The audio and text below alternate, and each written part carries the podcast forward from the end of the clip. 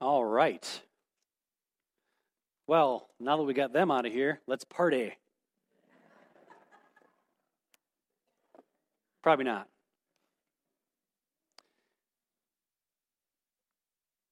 So, next week is Pastor Sarah's ordination service.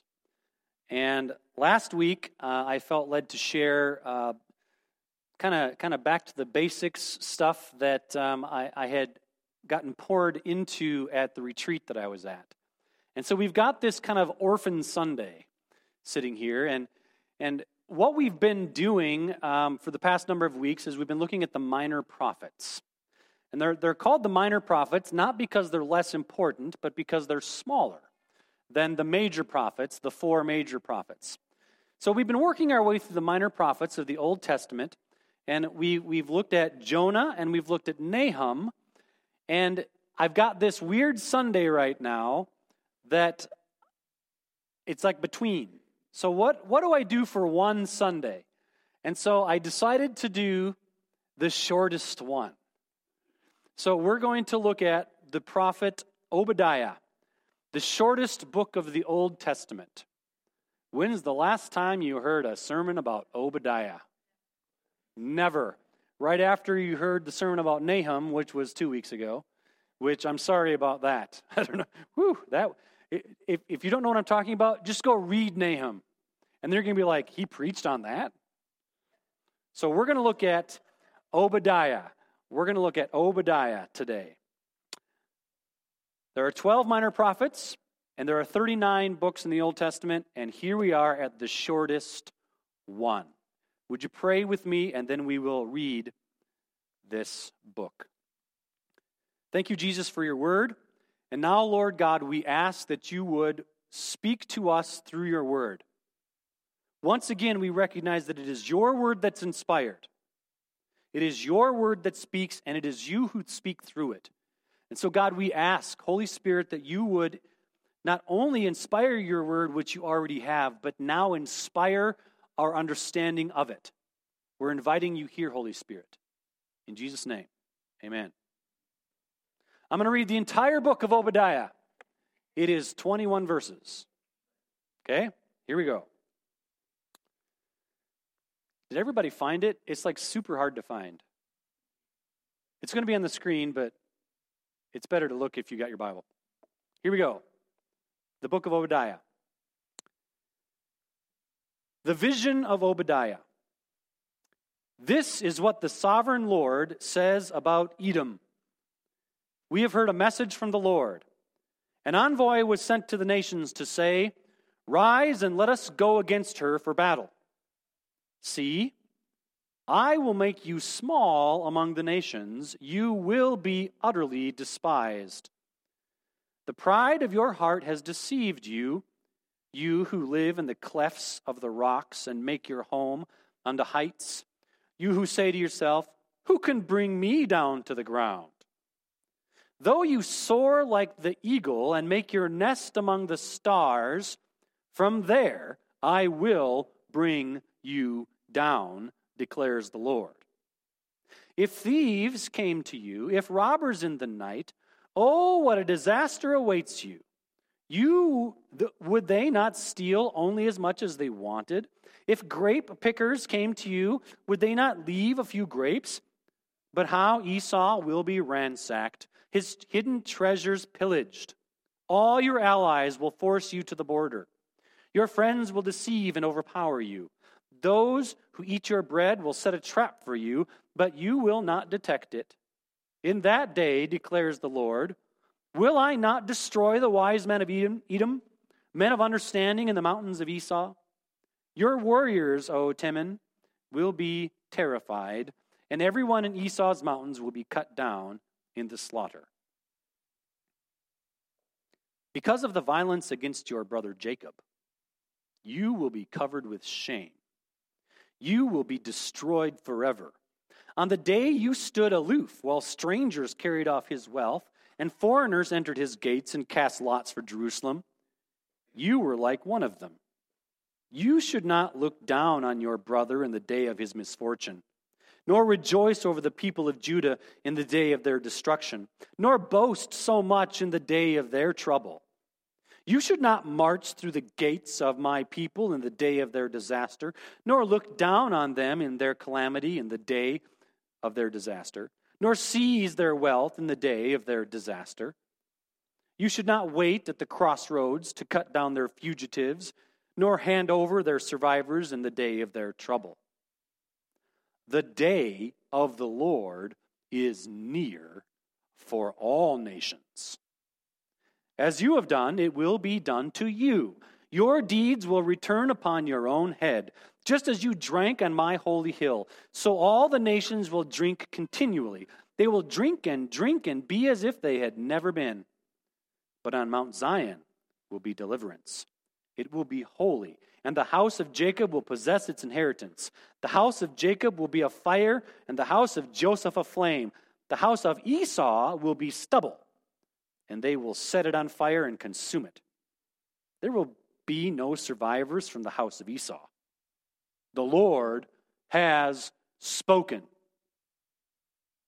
People from the Negev will occupy the mountains of Esau, and people from the foothills will possess the land of the Philistines. They will occupy the fields of Ephraim and Samaria, and Benjamin will possess Gilead. This company of Israelite exiles who are in Canaan will possess the land as far as Zarephath. The exiles from Jerusalem who are in Sepharad will possess the towns of the Negev. Deliverers will go up on Mount Zion to govern the mountains of Esau, and the kingdom will be the Lord's. I need a drink of water after that.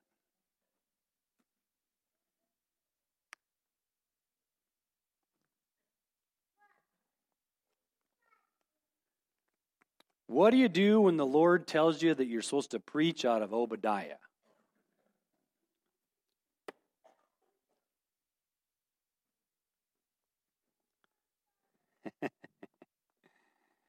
you preach out of Obadiah. I don't know if you've even read this before. I don't know if you've ever read it at all. Maybe some of you that like made a like you you committed to God, I will read all the way through Scripture. Maybe you've read that before.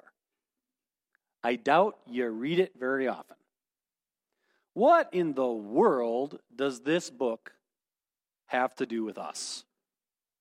What in the world? And you're, you're like, I came to church on Sunday, I got out of bed, I put on nice clothes, I drug my kids here to go to practice. And you're just like, and we're going to do this? I just, this is, yeah, not a party. Exactly right. Or is it? I think the Lord has something for us. Okay, so we're going to give this a try, and you're going to give me grace. That's how this is going to work. Everybody got that? That's how this is going to work. Context matters, doesn't it? Context matters. If you want to understand what the Bible means, you must first understand what it meant to the original audience and the original author, and then, only then, can we understand what it means for us today. Context matters. And I want to try to give you a little bit of context because my guess would be I just read 21, 21 verses, and you're just like, eh. Bonnie's like, could we just get back to Psalm 139? It's so nice. Like, yeah, then you're like, what am I doing here? Okay, so here we go. At the end of today, I hope you will understand Obadiah and maybe even in some crazy way you didn't expect, actually apply it to your life. That's the goal. So, first off, I just want to let you know we know almost nothing about Obadiah. Almost nothing. There are like 21 people in the Old Testament with the name Obadiah. We don't know if this Obadiah is one of them or not. We have no idea. We barely even know anything about like the time that Obadiah was written. Okay? So just to let you know, we don't know. So what do we know? Well, here's what we know. We know what the letter was written about. It's written about Edom. Edom, E D O M. Does anybody even know what Edom is? Anybody? Anybody? Anybody know? Cheese is false. I don't, I don't know what you're even talking about back there, Dale, but it has nothing to do with cheese as far as I know. Okay? Edom is a country. Okay? It's a country that is in the Bible. And I need to take you back to give you context. The story in Genesis, remember, Genesis has 50 chapters. The first 11 chapters are like everything before Abraham. Remember that? And then chapters 12 all the way to chapter 50 is all about Abraham and his family. And in fact, the rest of the Old Testament, all the way from Genesis chapter 12 all the way to the end of Malachi, it's all about one family Abraham's family. The entire Old Testament is the story of one family and how God chose that family to bless the world. Right? That's the story. Now, it's there's more detail than that, but that's the story. It's the story of one family, Abraham's family. Now, Abraham and Sarah, they didn't they couldn't have children, remember that? But then God was like, You're going to have a kid. And you remember the name of the kid? Isaac. Yes. So Abraham had Isaac. I, Isaac was the child of promise. Remember, there's Ishmael too. Abraham had the fling with the handmaiden. That was a whole different. trying to forget that, right? You know, so that's a different. Yeah. So Abraham and Sarah had a child. That child's name was Ishmael. Ishmael got married to Rebekah and they had two boys. Do you remember the boys' names? They were brothers. Not Ishmael. That thank you for correcting me. Isaac and Rebekah had a, had two boys. They had twin boys, and their names were Jacob and Esau. Remember, they were in the womb, and they were even fighting in the womb. You remember that? And like uh, Esau came out first, and Jacob was like holding on to his foot. Remember that? When he, so, I mean, I've never had a child, like personally. I can only imagine it's bad enough when there's one, then there's two and they're fighting. That's bad. Okay? So Esau comes out and Jacob's following. Now, you remember the story of Jacob and Esau. Esau, if you remember, was a hunter. He had red hair and he had a lot of it. And I'm not just talking about from his head. He was literally known as being a hairy guy right? He had hair. I mean, he was like covered in hair. This red, like a, I just, I imagine Esau just having this mat of hair all over his body, like coming out as, you know how that happens sometimes? Like, yeah, that, that, that's Esau. And it's all red, right? So he's a man. Esau's a man. He's hairy. He's a hunter, right? He, he actually, and he actually hunted. He just didn't sit in a deer stand and wait for the deer to come to him, okay? He was a real hunter okay? He actually hunted.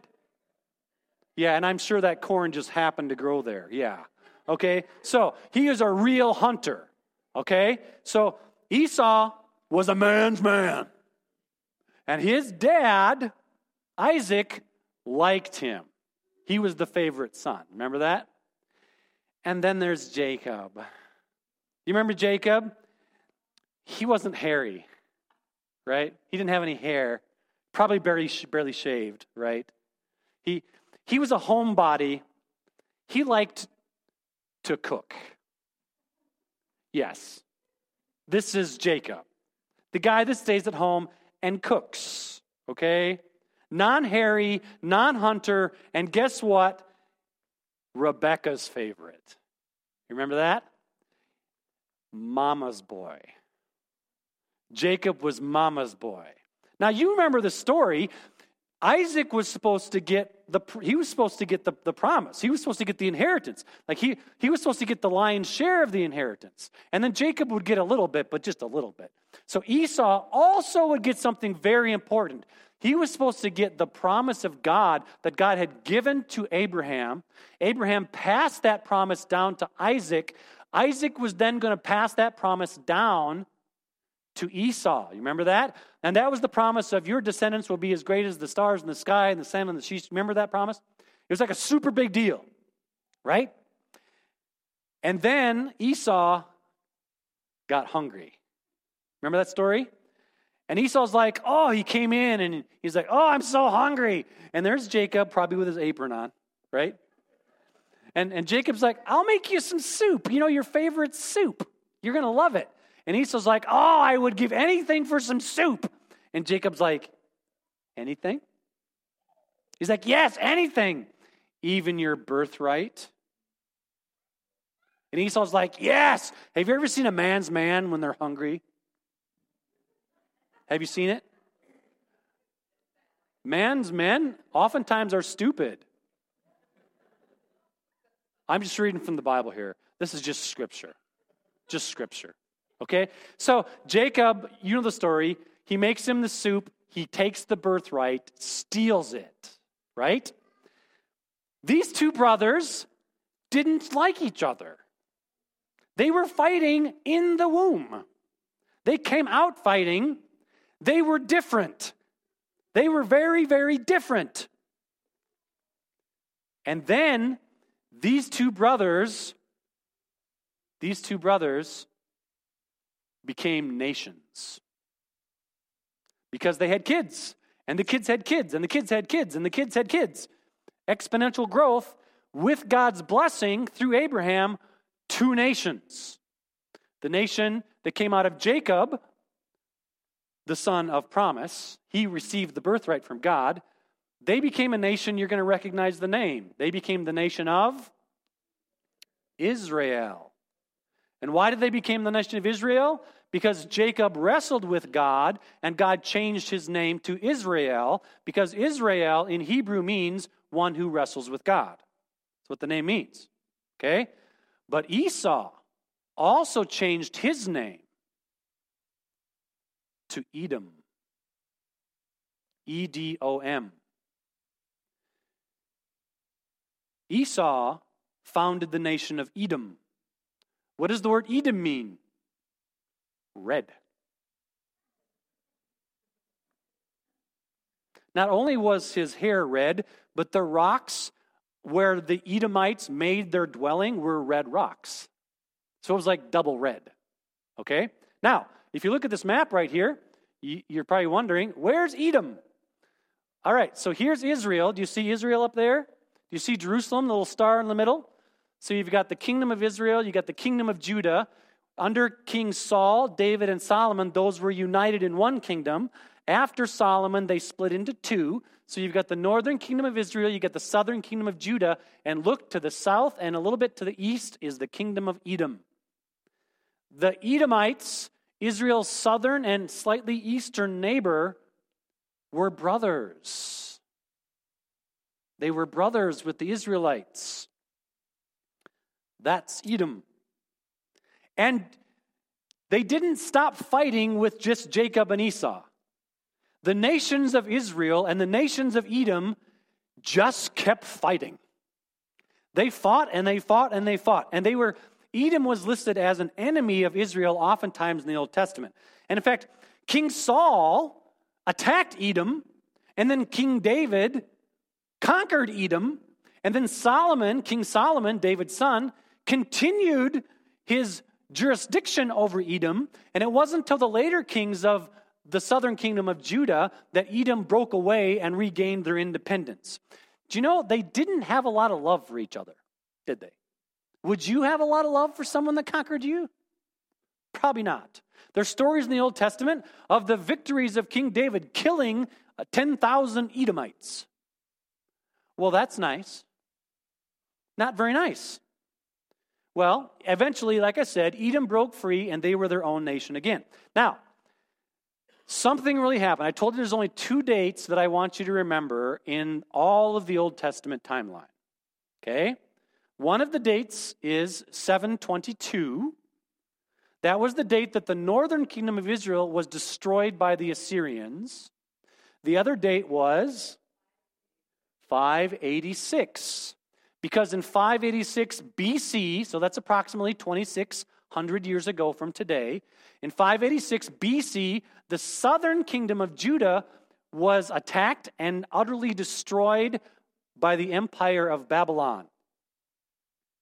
Why am I telling you all of this? I thought we were talking about Obadiah. Because I'm talking about Obadiah. The context of Obadiah is the destruction of Jerusalem in 586. When Judah fell to the Babylonians, they went into the exile. So when you hear things about the Jewish exile, that is when the Babylonians in 586 destroyed the southern kingdom and they sent all of the aristocrats, all of the literate people, all of the rulers got sent from Jerusalem all the way back over to present day Iraq where Babylon had its capital. Okay? This happened, by the way, the destruction of the northern kingdom in 722 and the southern kingdom in 586 happened on purpose. Because Israel, the nation of Israel, both the northern kingdom and the southern kingdom, had violated their covenant with God. Remember that covenant that God made with Israel during the time of Moses? If I had my timeline, you remember that? The little picture of the Ten Commandments is on there. During the time of Moses, God made a covenant with his people Israel. And he said, if, I, if you will be my people and worship me as God, I will be your God. And I will protect you and I will be, be a blessing to you. And you will have livestock and, and good agriculture and all of those things. And I will protect you. That's my side of the bargain, my side of the covenant. But you, Israel, must worship me and me alone. You must not worship idols. You must not look at graven images. And let me just say the rest of the Ten Commandments. You see, the Ten Commandments are the covenant document. That's what the Ten Commandments are. They're the covenant document that God made with the people of Israel through Moses. Moses was the mediator. Now, part of that covenant document is the book of Deuteronomy because Moses said to the people of Israel a speech at the end of his life where he said, Here's the covenant. That speech is the book of Deuteronomy. Book Deuteronomy is a one day speech. And in that speech, Moses said, Here's the blessings that will happen if you keep my covenant. And then he said, And here's the curses that will happen if you don't. 586 is the fulfillment of the curses that God made with the Israelites during the covenant of Moses at the speech in Deuteronomy. Those curses came to fulfillment in 586 BC. Are we still talking about Obadiah? What is all this? I could have got the timeline out, but Dave Rokes would have got mad at me. So, so here, here we go. The, the people of the southern kingdom, they earned what they got. They knew the curses of God if they disobeyed the covenant, and they disobeyed the covenant anyways, and God allowed Babylon to destroy them. They got what they earned. But here's the key to understanding the book of Obadiah.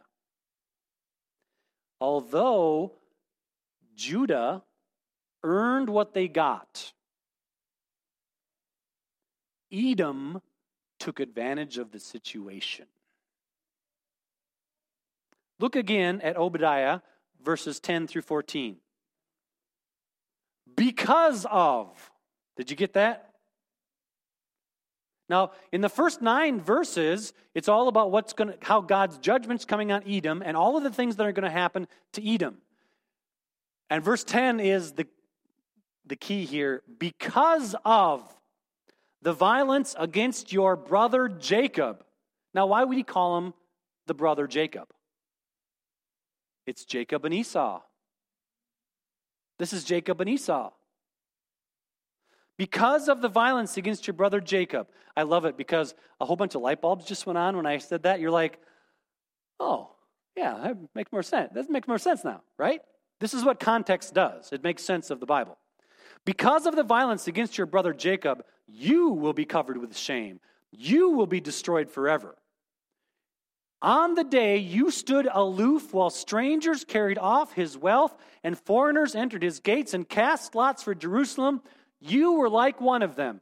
This is the description of what happened when the Babylonians destroyed Jerusalem. He's describing it. And on that day, here's Edom sitting into the south, okay, going, yeah, that's right. You're getting what you deserve. How many of you have a brother?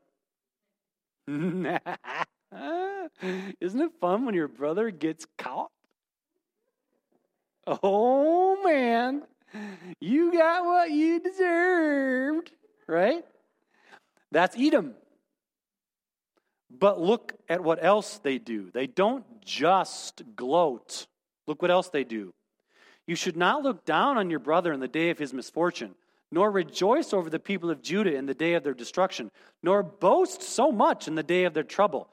You should not march through the gates of my people in the day of their disaster, nor look down on them in their calamity in the day of their disaster, nor seize their wealth in the day of their disaster. You should not wait at the crossroads to cut down their fugitives. Look what they did to their brother. They went into Jerusalem and they pillaged.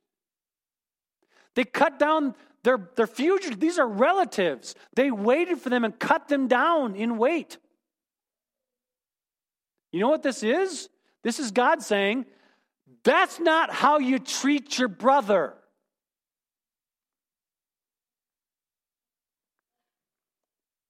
It is not uncommon for brothers to fight, is it? I mean, literally, while I was going over my sermon today, literally, Megan comes into my office and she's like, she's like, my brother Preston, and went into this whole thing. And it's like, and I was sitting there thinking, I've said the same thing about my sister. Right? Have you? Have you? Oh, my sister, you know, I mean, you go into it, right? It is not uncommon for brothers and sisters to fight. It's kind of it's kind of normal, and it's it's not a bad thing. It's not a bad thing. But I want to remind you of something. You know when brothers fight and sisters fight? That's one thing. But when someone else picks on your brother, what are you supposed to do? What was that? Not go for it. What are we learning from Obadiah? When someone else picks on your brother, you don't do that. I'm the only one that gets to pound my brother. Right? You don't get to pound my brother. That's the way this works. Are we learning something from Obadiah today? Real life stuff.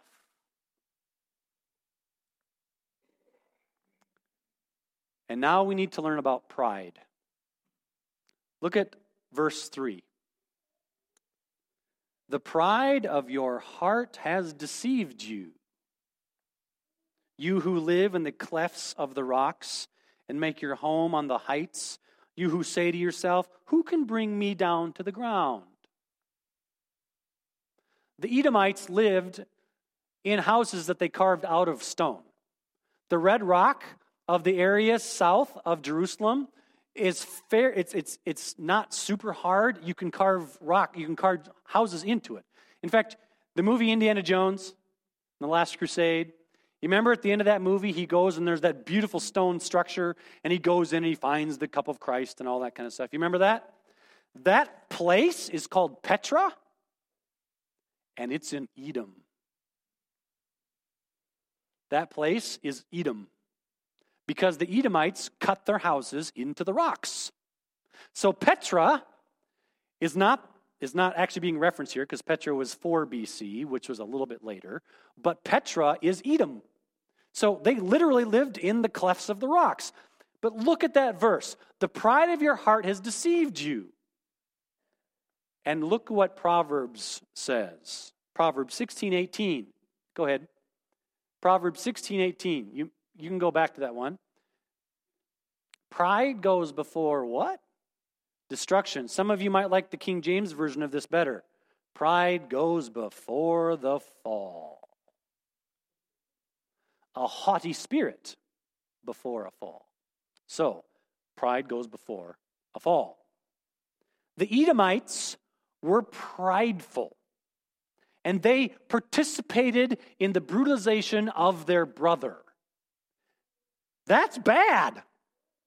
That's really bad. And what in the world are we supposed to do with this today? oh, have you ever wanted to be a preacher? And try to figure out what you're supposed to what what is the Lord saying through this passage of scripture? Well, we've now set the context, haven't we? We now know what the original readers and original authors were thinking about, what Obadiah's message was. Now we know, but how do we apply this today?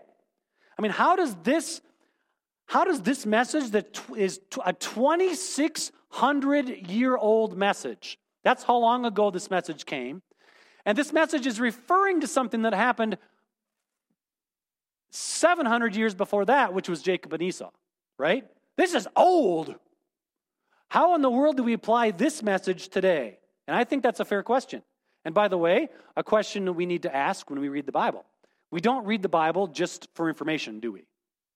We read the Bible so that we are changed by it. And if you're not changed by the reading of Scripture, um, something ain't right. And You need to ask God about that. Okay? Now, look at Obadiah chapter, or I'm sorry, verse 15. Oh, you, I don't know what that is. Obadiah verse 15 says, if you look in your Bible, the day of the Lord is near for all nations. Obadiah, verse 15.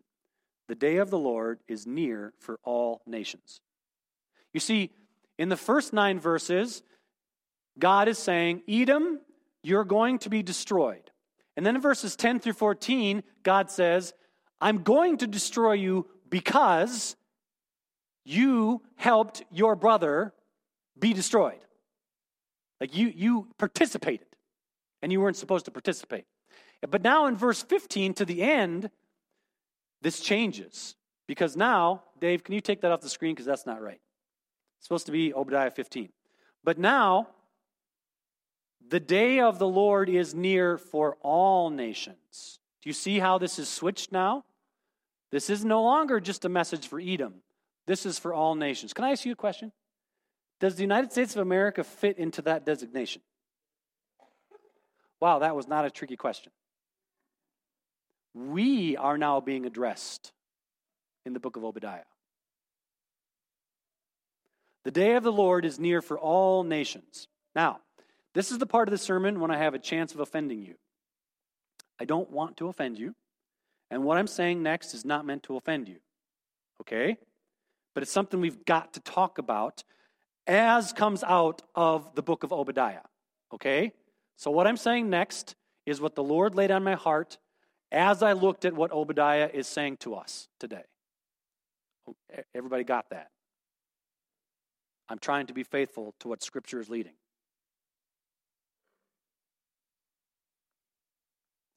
Make America great again. Can we talk about that for a second?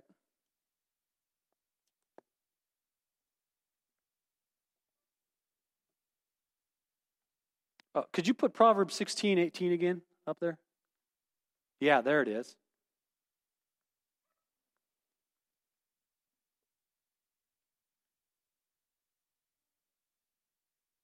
America is not God's gift to the world.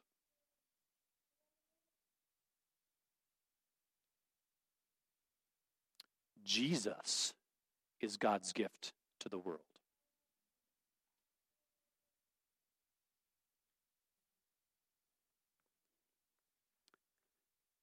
Capitalism is not God's gift to the world. Jesus is God's gift to the world.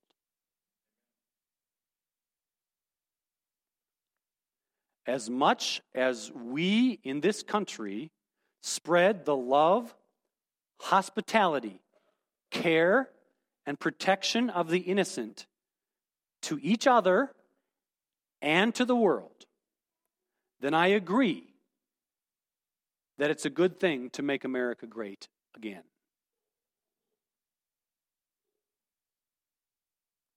But if we are concerned about maintaining our national status as the superpower in the world, using our power to push around other nations, to constantly put ourselves first in everything that we do, over the needs of others in our country and or others in the world. I have no desire to make America great again.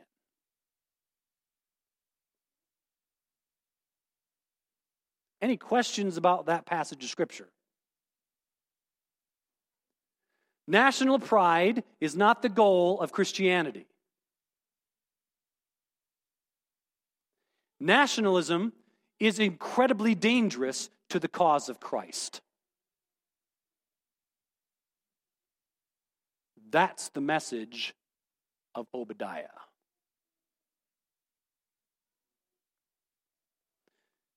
Because when we hurt other people, even when they are already hurting, we are Edom. When we don't care about people less fortunate than us, and we are more concerned about maintaining our status quo and our favored status, we are Edom.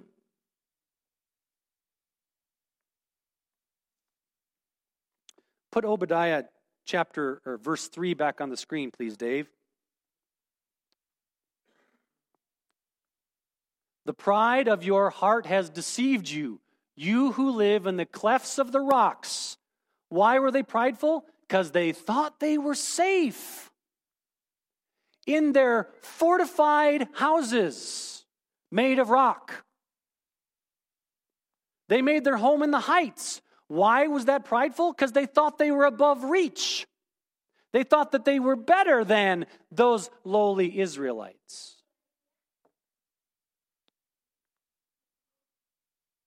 Who is that describing? Edom? Because it sounds a lot like us.